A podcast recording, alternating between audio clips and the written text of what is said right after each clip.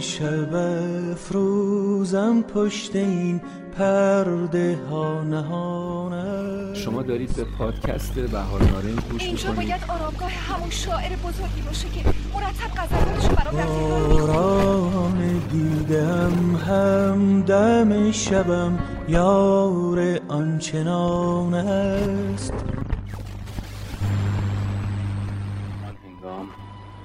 که عطر بهار نارنج در آن کلام مقدس. پیچید. من تو را از پشت چشمان بستم دیدم. خوبی های تو را و لطف تو را. بهار نارنج را به نسیم بسپار و اگر خواستم را خواستی کتاب را به نشان عهدی میان ما با خود ببر. جان می لرزد که ای وای اگر دلم دیگر بر نگردد. ما هم به زیر خاک و دلم در این ظلمت زمان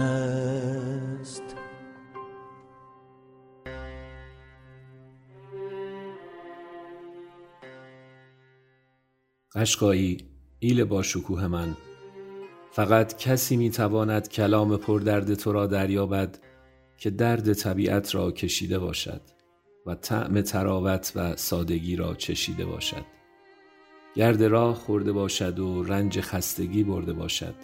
با جسم و جان باران را دیده باشد و مهربانی را از طبیعت چیده باشد. دست در زلف درختان جنگل ها برده باشد. همنشین برگ های باران خورده باشد دل به دامنه های دنج کوه ها سپرده باشد ره به رویای عاشقی برده باشد.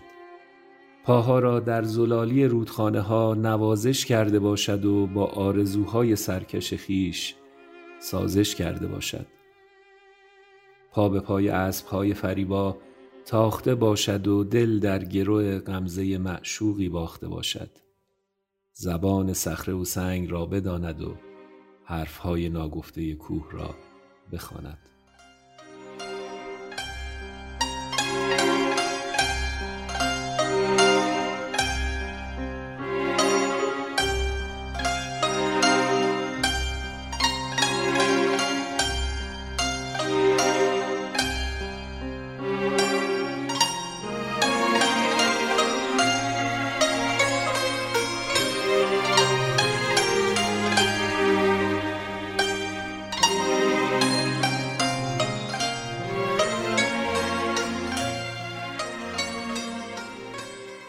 سلام من آرتین غزنفری هستم و شما دارید به پادکست بهار نارنج در مرداد ماه سال 1401 خورشیدی گوش می‌کنید.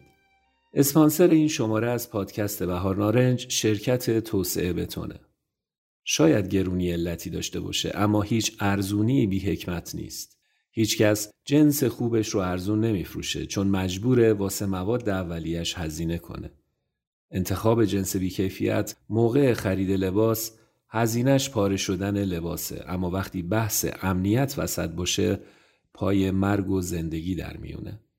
وظیفه توسعه بتون امتر کردن شهر و زندگی شهرونداشه. ساخت بتون هایی که بتونه چند نسل رو توی سازهاش آروم و خوشحال نگه داره. پس به دوستانمون در شرکت توسعه بتون خدا قوت میگم و ازتون دعوت می‌کنم که بشینین پای شنیدن بخش دوم از روایت ایل قشقایی از پادکست بهار نارنج.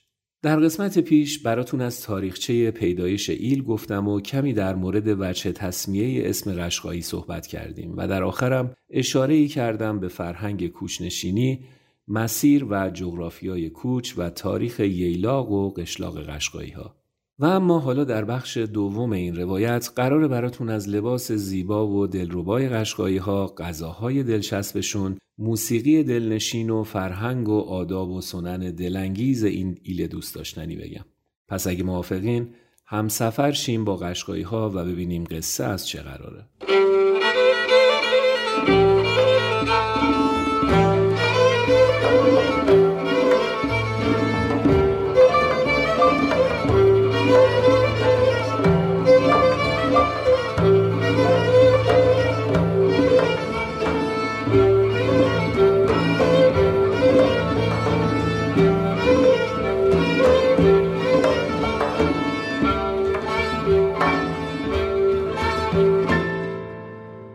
لباس اصلی قشقایی ها یکی از زیباترین و پوشیده ترین و آزادترین لباساییه که میشه در هر زمان و محیطی ازش استفاده کرد. با اینکه این روزا شرایط زندگی نسبت به گذشته تغییرات زیادی کرده ولی زنای ایل همچنان به لباس خودشون عشق میورزن و حاضر نیستن لباسشون رو با لباسای شهری مدرن عوض کنن. لباسای قشقایی چه زنونش چه مردونش غیر از زیبایی منحصر به فردش جوری طراحی شده که متناسب با کار و فعالیت زیاد و تحرکه. ضمن اینکه بسیار هم پوشیده است و خیلی جنبه تظاهر و خودستایی و فخر فروشی تو اونا دیده نمیشه و به قول خودمون در عین آراستگی و سادگی زیباست. و جالبه بدونین که حدود 15 سال پیش در سال 1386 خورشیدی در جشنواره لباسهای محلی ایران لباس ایل قشقایی به عنوان زیباترین لباس محلی ایران شناخته شد. لباس زنای اشایر شامل کلاهک، آرخالوق، تنبان و پاپوش است که رنگهای اونا شاد و متنوع هستند و از رنگهای موجود در طبیعت الهام گرفته شدند. لباسهای مردای ایلم شامل کلاه، پیراهن، آرخالوق، شال کمر، چقه و کپنک است. طی سالیان گذشته مخصوصا دیویس سال اخیر لباس ایلیاتیا تغییراتی داشته که اونم بخشیش به خاطر گیر و گرفتای حکومت مرکزی بوده. مثلا زمان قاجار مردای ایلیاتی شلوارای دمپاگشاد و پیرنای بییقه و عبای بلند می پوشیدن و با یه شال کمری هم محکم اونو میبستن. یه کلاه نمدی سیاه گردم سرشون میذاشتن. تفنگ و چاقو و خنجر و شمشیرم جزو آراستگی های هر مردی بود. ولی بعدها تو دوره رضاشاه و بگیرو به بندای اون دوران شرایط کمی تغییر کرد و اونا مثل بقیه مردم مجبور به پوشیدن کت و شلوار شدن. جلیقه و ژاکت پوستی هم از همین زمانا به لباسای قشقایی اضافه شد. ولی خب بعد شهریور 20 و برکناری رضاشاه باز برگشتن سر لباسای خودشون. فقط کمی کلاهشون تغییر شکل داد و سرگذاشتن این کلاهای دو گوشه باب شد. این روزا لباس مردای ایل چهار تا رکن اصلی داره. اولی همین کلاه دوگوشه است. کلاه دوگوشه از جنس کرکای ظریف و لطیفیه که توسط نمدمالای ماهر و با تجربه محلی مالیده و تهیه میشه. شکل این کلاه شبیه تاجه و از خصوصیات این کلاه علاوه بر زیبایی و وقارش اینه که به علت سنگینی با هر باد و طوفانی از سر نمیافته و همینطور موقع تابش آفتاب میشه گوشش و سایبون کرد. رنگای کلاه هم که معمولا نخودی یا خاکستری هن. دومین بخش لباس قشقایی آرخالوقه. آرخالوق لباس بلند و گشادیه که به علت داشتن دو چاک طویل در طرفین که تا بالای زانو میاد میشه لباس رو بالا زد تا موقع دویدن و راه رفتن دست و پاگیر نباشه. بخش سوم شال آرخالوقه که 5 6 متر پارچه قهوه‌ای یا سفید زخیمه که از روی آرخالوق دور کمر میبندن. کارایی این شال خیلی جالبه. غیر از زیبایی باعث سالم موندن مهرهای کمر موقع حرکات سریع و برداشتن بارای سنگین موقع کوچ میشه.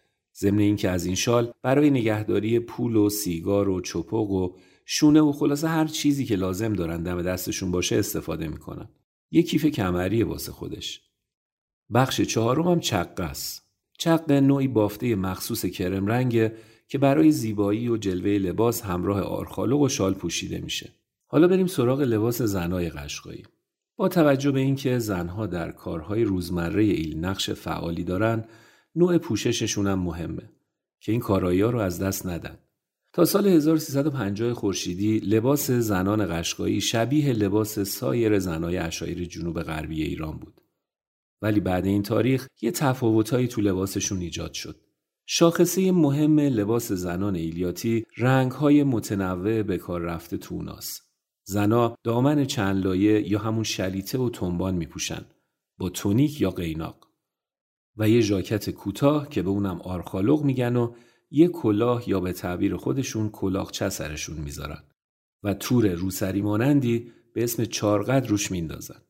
بعد سال 1320 یه پیشونی بند ابریشمی هم که بهش میگن قالاق به مجموعه البسهشون اضافه شد که دور سرشون روی چارقد میندازن که هم از سرما محافظت می‌کنه هم معتقدن چون سر جایگاه مغز و مهمترین عضو بدنه با این پارچه گرون ابریشمی قدر و منزلتی براش ایجاد می‌کنن که در نوع خودش جالبه زنای قشقایی هیچ وقت صورتشون رو نمی پوشونن و با علنگوها و گوشواره ها و سنجاق چارقدشون چنان دلوری تو کوه و دشتای منطقه فارس می‌کنن که زمین زیر پاهاشون میلرزه. این حال و هوا گفتنی نیست. باید حتما بار سفر ببندین و برین از نزدیک این صحنه ها رو ببینید. مه گوهر نابی گل نازک رو سر یابی. به دشت خشک دل تشنه خنک مثل چشمه آبی. به دشت خشک دل تشنه خنک مثل چشمه آبی. رو سر یابی به جونم تش تش زدی آتش. به جون ما روزشون نالون. به کوه دشت تش سنم بردشت. به جون تو تش سنم بردشت. به جون تو آخ دل زارم اسیرت راه و رفتارم. در مسیرت آهوی دلم. زبون بسه در چنگ شیرت اسیرت در چنگ شیرت اسیرت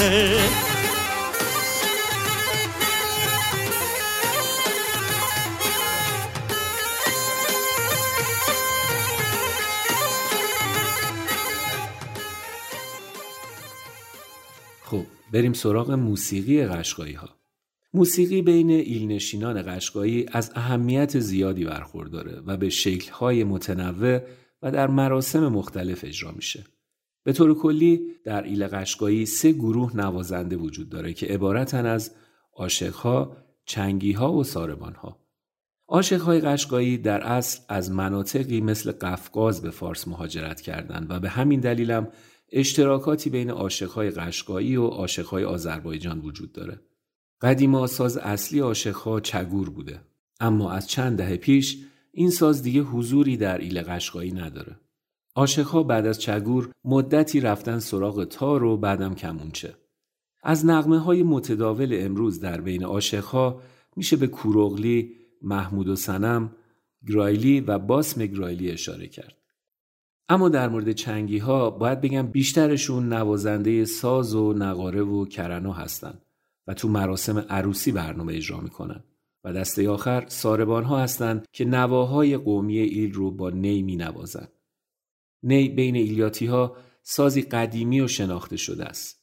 معروف ترین نوای ساربان ها گدان که در وصف شطورهای در حال حرکت هنگام کوچه. بین موزیسین های قشقایی ساروان ها بیشتر به آوازخونی معروفند.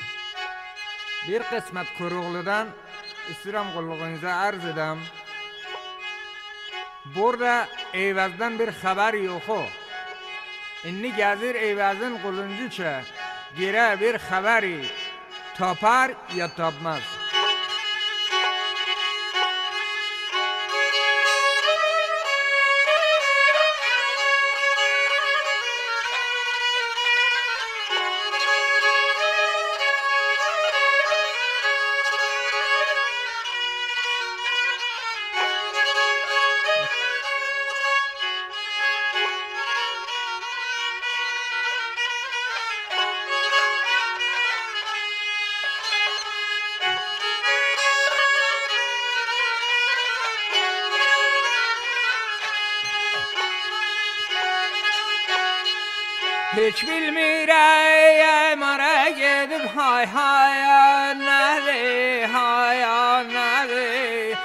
شب در یورم ندر هاشایم نره شایم نره انتظار لیye Bəli, indi burada çox ki narahatidi bir xoşallik yerine geldi.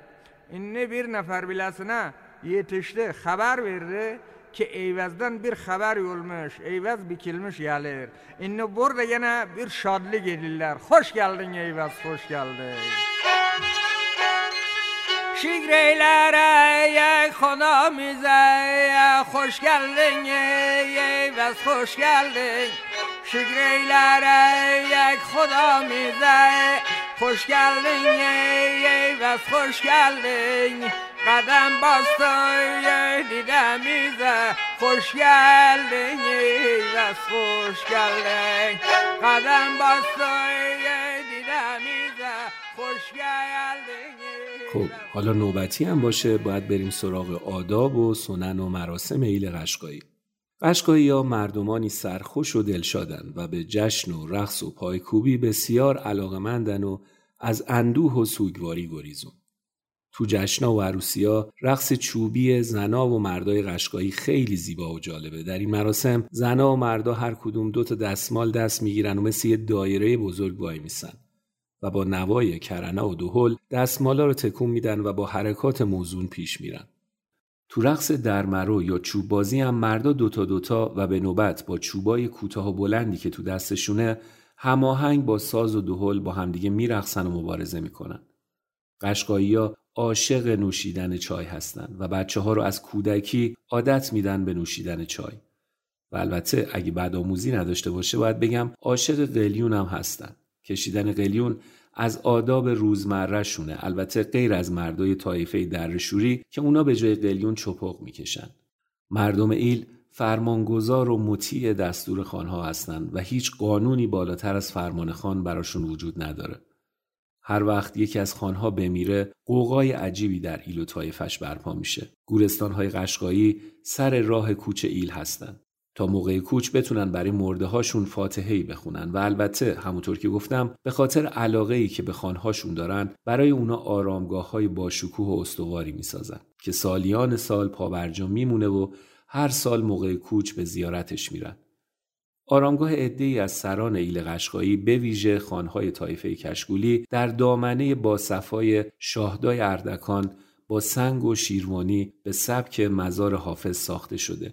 که بسیار دیدنی و زیباست. اما نگم براتون از هاشون که قوقاییه. کلا عروسی قشقایی ها رو فقط با توصیف موسیقی و رقصش نمیشه تو ذهن ترسیم کرد. عروسی واسه مردم قشقایی پر از سنت های کوچیک و بزرگه. اون اول کار رو از ماجراهای انتخاب همسر که بگذریم اول یکی از افراد مسن ایل که با هر دو خانواده آشناست باید بره و با مادر دختر صحبت کنه. وقتی که متوجه شد جواب منفی نیست فردی به نام سوجو که مورد احترام همه افراد ایل هست رو به منزل پدر دختر میفرستن. و بعد از چند وقت که جواب مثبت اعلام شد مراسم شالنگشتر باید اجرا بشه که طی اون زنای فامیل هدایایی رو به خونه دختر می‌برن. بعد از مدتی که رفت آمدا بیشتر میشه و مسئله عروسی مطرح میشه باشلوق یا شیربها رو مشخص می‌کنن و بعد از تحویل شیربها با استخاره روز خوشیومنی رو برای عروسی در نظر می‌گیرن. جالب اینم بدونیم که حتما به کسایی که میان عروسی هدیه هایی میدن مثل رشمه جاجیم، پیرهن یا دستمال جیبی. پس اگه دعوت شدین عروسی قشقایی ها اصلا این فرصت رو از دست ندید خود عروسی هم که هم پرخرج و هم پرزحمت. برای همه مهمونا چادر سرپا می‌کنن و غذا و سوخت تدارک می‌بینن که البته اتحاد ایلی اینجا حسابی به کار میاد و معمولا همه افراد کمک می‌کنن تا این مراسم به خوبی و خوشی برگزار بشه. بهارالا گرمل چل یازگیله یازگیله یازگیله.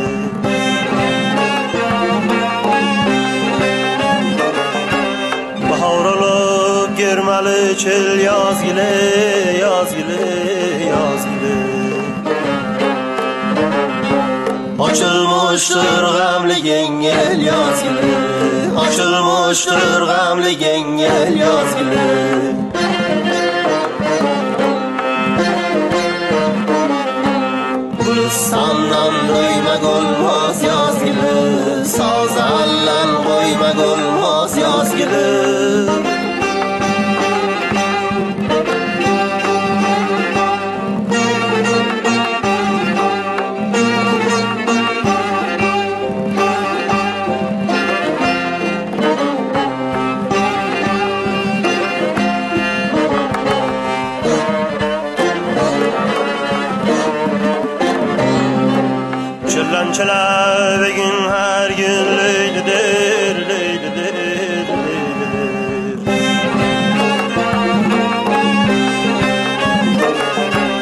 Çelen çele begin her gün leylidir leylidir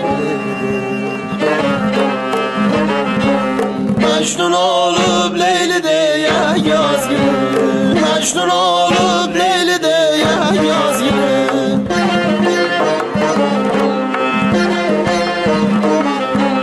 Acab yazdır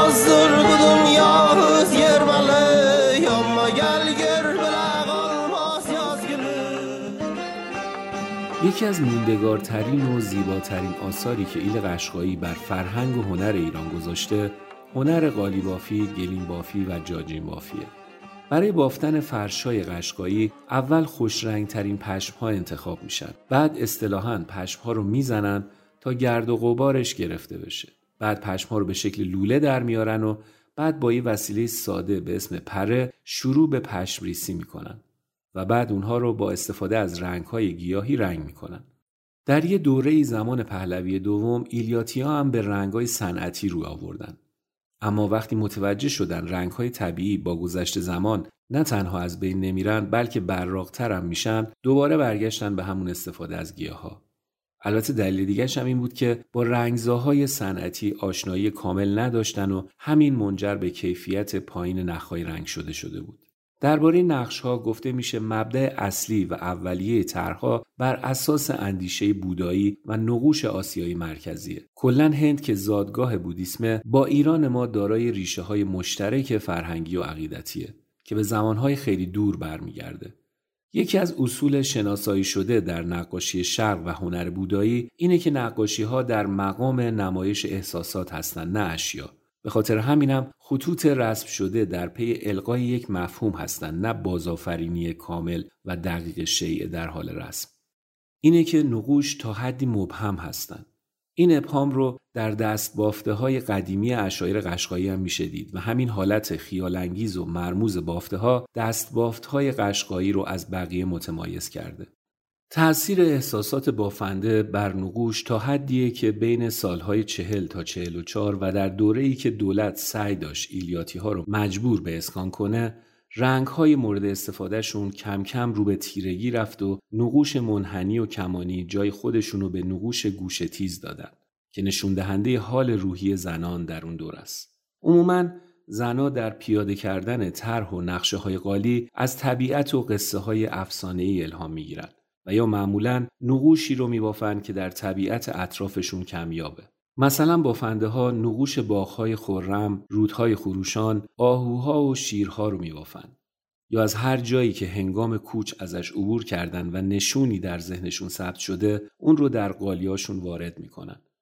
مثلا به نظر میاد وقتی که اجداد ایل قشقایی از سمت آسیای صغیر داشتن به سمت ایران می اومدن نقش نازم رو با خودشون آوردن چون دیده میشه که عینا این نقش در قفقاز هم بافته میشه.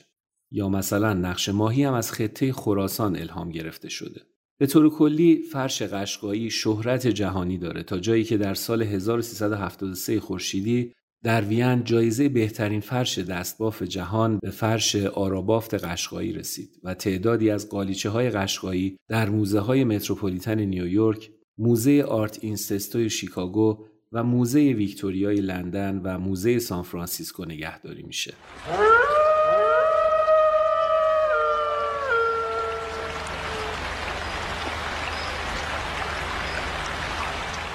گپ خوشگلم خانم خانما چقدر خوشگل هستی؟ چرا رنگت آبیه؟ اون از سوار کیه؟ داره اون دختره رو می‌بره. اقلا بگو تو رو کی بافته ماشالله مثل ماه شب چهارده اسمت چیه؟ یبه من نمیشوری؟ تو رو نشورم که بشورم گپ خانم شما به چشم خیلی آشنا میاد اسم بابا چیه؟ اسمش چله است اسمش تارو پودو اونهاش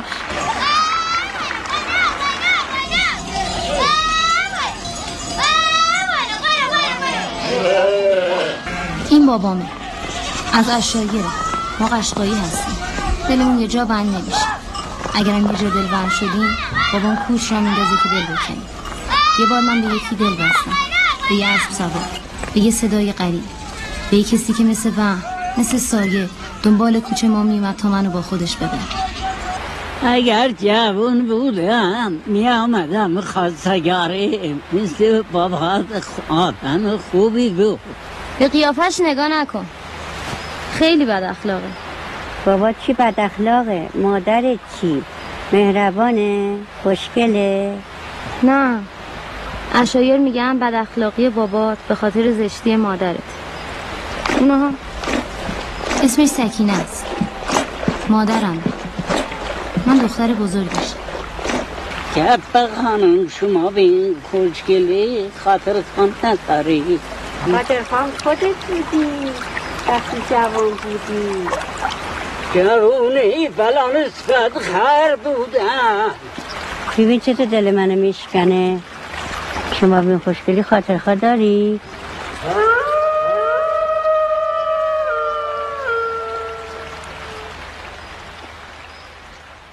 خب حالا بریم سر قسمت خوشمزه ماجرا.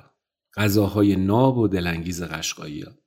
گرچه غذا رو باید خورد و چشید و تعریف بیفایده است ولی اینجا من چند تا از غذاهای معروف قشقایی رو بهتون معرفی می‌کنم. دیگه رفتن اونجا و تست کردن غذاهاشون همت خودتون رو میطلبه. غذای اول اسمش آغوز و بولاماس. این غذا بیشتر به عنوان صبحانه خورده میشه. شیر دامها رو میجوشونن اونقدر که به صورت قالب سفت میشه. علتش هم اینه که شیر تازه دامها پروتئین و چربی بالایی داره و بعد جوشیدن سفت و قالبی میشه.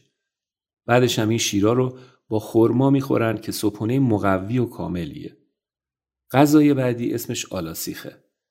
کباب گوشت بره یا بزغال است که به صورت چنجه های ریز درش میارن و روی زغال همراه با یه لایه نازک چربی کبابش می‌کنن. غذای بعدی بچ خروسویه که آبگوشت جوجه خروسای جوونه. این آبگوشت بیشتر جنبه درمانی داره برای زودتر ترمیم شدن شکستگی ها و زخم ها. بز قرما غذای خوشمزه بعدیه. بز قرمه با سرخ کردن گوشت بره یا بزغاله به همراه دنبه تهیه میشه که هم خیلی خوشمزه است هم خیلی غذای سنگینیه. اما مشهورترین و مرسومترین غذایی که مخصوص خانواده های رد بالای ایله و البته گاهی هم افراد عادی در مهمونیا و عروسیاشون تهیه می‌کنن تهچین و لاپولویه. برای طبخ این غذا برنج محلی و خوشعط رو میجوشونن و آبکش می‌کنن و گوشت بره یا بزغاله رو که قبلا کمی آب پزش کردن با یه مقدار کشمش و آلبالو و زعفرون لای برنج می‌ذارن. آخرش هم یه مقدار کره میریزن روش رو می‌ذارن تا خوب دم بکشه. غذای آخری هم که می‌خوام معرفیش کنم دمپخته. دمپخت از غذاهاییه که با کیفیت بالایی تهیه میشه. توش انواع سبزیجات کوهی مثل بنسرخ، چیچک، شوید، تره کوهی و قارچ کوهی خوش شده با مقدار زیادی گوشت و حبوبات هست که با برنج پخته میشن. گاهی هم به جای گوشت کله پاچه بره رو تمیز می‌کنن و بهش اضافه می‌کنن. من که واقعا با شنیدن این بخش ضعف کردم شما رو نمی‌دونم. ولی تنها کاری که الان از دستم برمیاد اینه که برای همتون آرزو کنم همچین غذاها و تمهایی رو بچشین و لذت ببرید.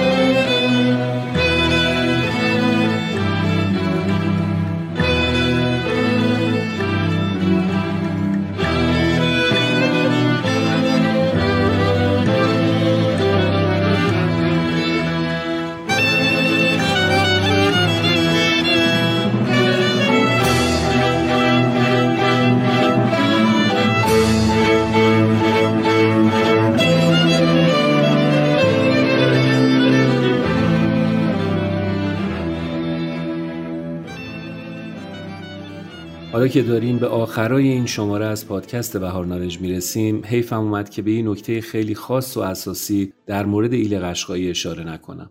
البته نکته که نه باید بگم یه وسیله مهم که مثل ناموس یه مرد قشقایی میمونه و اصلا یه وضعی براشون حیثیتیه.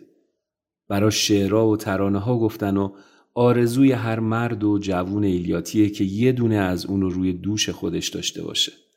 آره درست حد زدین. می‌خوام از برنو بگم. از تفنگ برنو دیگه کمتر کسی هست که با این تفنگ افسانه‌ای در ایران آشنا نباشه یکی از بهترین تفنگ‌های گلوله زنی جهان که برای اولین بار در آلمان ساخته شد و خیلی زود سر از همه جای دنیا و همه جنگ‌های جهان درآورد. برنو به نوعی نماد ایل قشقاییه و وارد ادبیاتشون شده و شعرهای زیادی در موردش گفتن و حتی انقدر مهمه که تصویرش روی سنگ قبرشون هم رفته. کمتر خونه قشقایی رو میشه پیدا کرد که توش یک یا چند تا برنو نباشه. مهارت تیراندازی قشقایی با این سلاح به قدری بالاست که موقع حرکت با اسب با یه دست و بدون نشونه گیری هدف رو با اولین شلیک می‌زنن. کاری که از عهده زبده ترین تکتیر اندازای ارتشای جهانم با تفنگ‌های امروزی بر نمیاد. اهمیت برنو تو ایل قشقایی به حدیه که اونو با ناموس خودشون مقایسه می‌کنن و براش احترام و ارزش به خصوصی قائلن. مرجنگ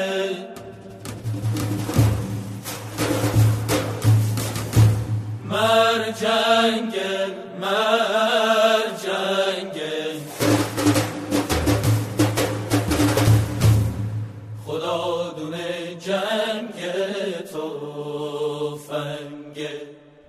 محمد بهمن بیگی میگه کار مردان ایل با تفنگ به ویژه تفنگ پنج تیری به نام برنو به عشق و عاشقی کشیده شده بود. تفنگ خوشدست و موشکاف و دوربردی بود. ساخت یکی از شهرهای فرنگ به نام برنو بود. برایش شعر می سرودند. دختر زیبا را برنو می گفتند. یار بلند بالا را برنو می خواندند. معلوم نبود که بین زن و برنو کدام یک را بیشتر دوست داشتند. هر مردی در آرزوی دو برنو بود. برنوی بردوش و برنوی در آغوش.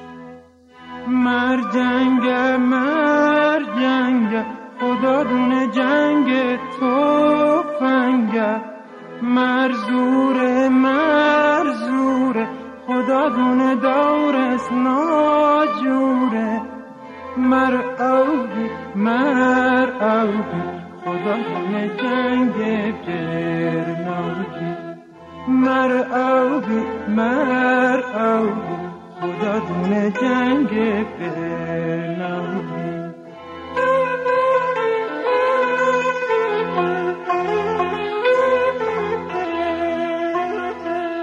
شاد و وی علیه خدا دونه پیرن صد سال بال بخوره. خدا دونه لاش حرامی. مر جنگ مر جنگ. خدا دونه جنگ تو فنگ. مر جنگ مر جنگ. خدا دونه جنگ تو خب شماره سوم پادکست بهار نارنج که در واقع قسمت دوم از روایتمون بود در مورد ایل قشقایی همینجا به پایان می‌رسه و ایستگاه سوم رو هم باید ترک کنیم. ولی روایت های جذاب بهار نارنج کماکان ادامه داره که می‌تونید در شماره های بعدی ما دنبالش کنید. اگر بهار نارنج رو دوست دارید اونو به دوستان و آشنایانتون هم معرفی کنین و کمک حال ادامه راه بهار نارنج و بقای اون باشید. روز و روزگار بر وفق مرادتون باشه و خدا نگهدارتون. ای پرنده مهاجر سفرت سلامت اما به کجا میری عزیزم؟ قفس تموم دنیا. روی شاخه های دوری چه خوشی داره صبوری وقتی خورشیدی نباشه تا همیشه سوت و کوری. میگذره روزای عمرت توی جاده های خلوت. تا بخوای برگردی خونه گم میشی تو باغ قربت واسه ما فرقی نداره. جا باشیم شب نشینیم دل خوشیم به این که شاید سهرای روز ببینیم. آخرش یه روزی هجرت در خونتو میکوبه تازه اون لحظه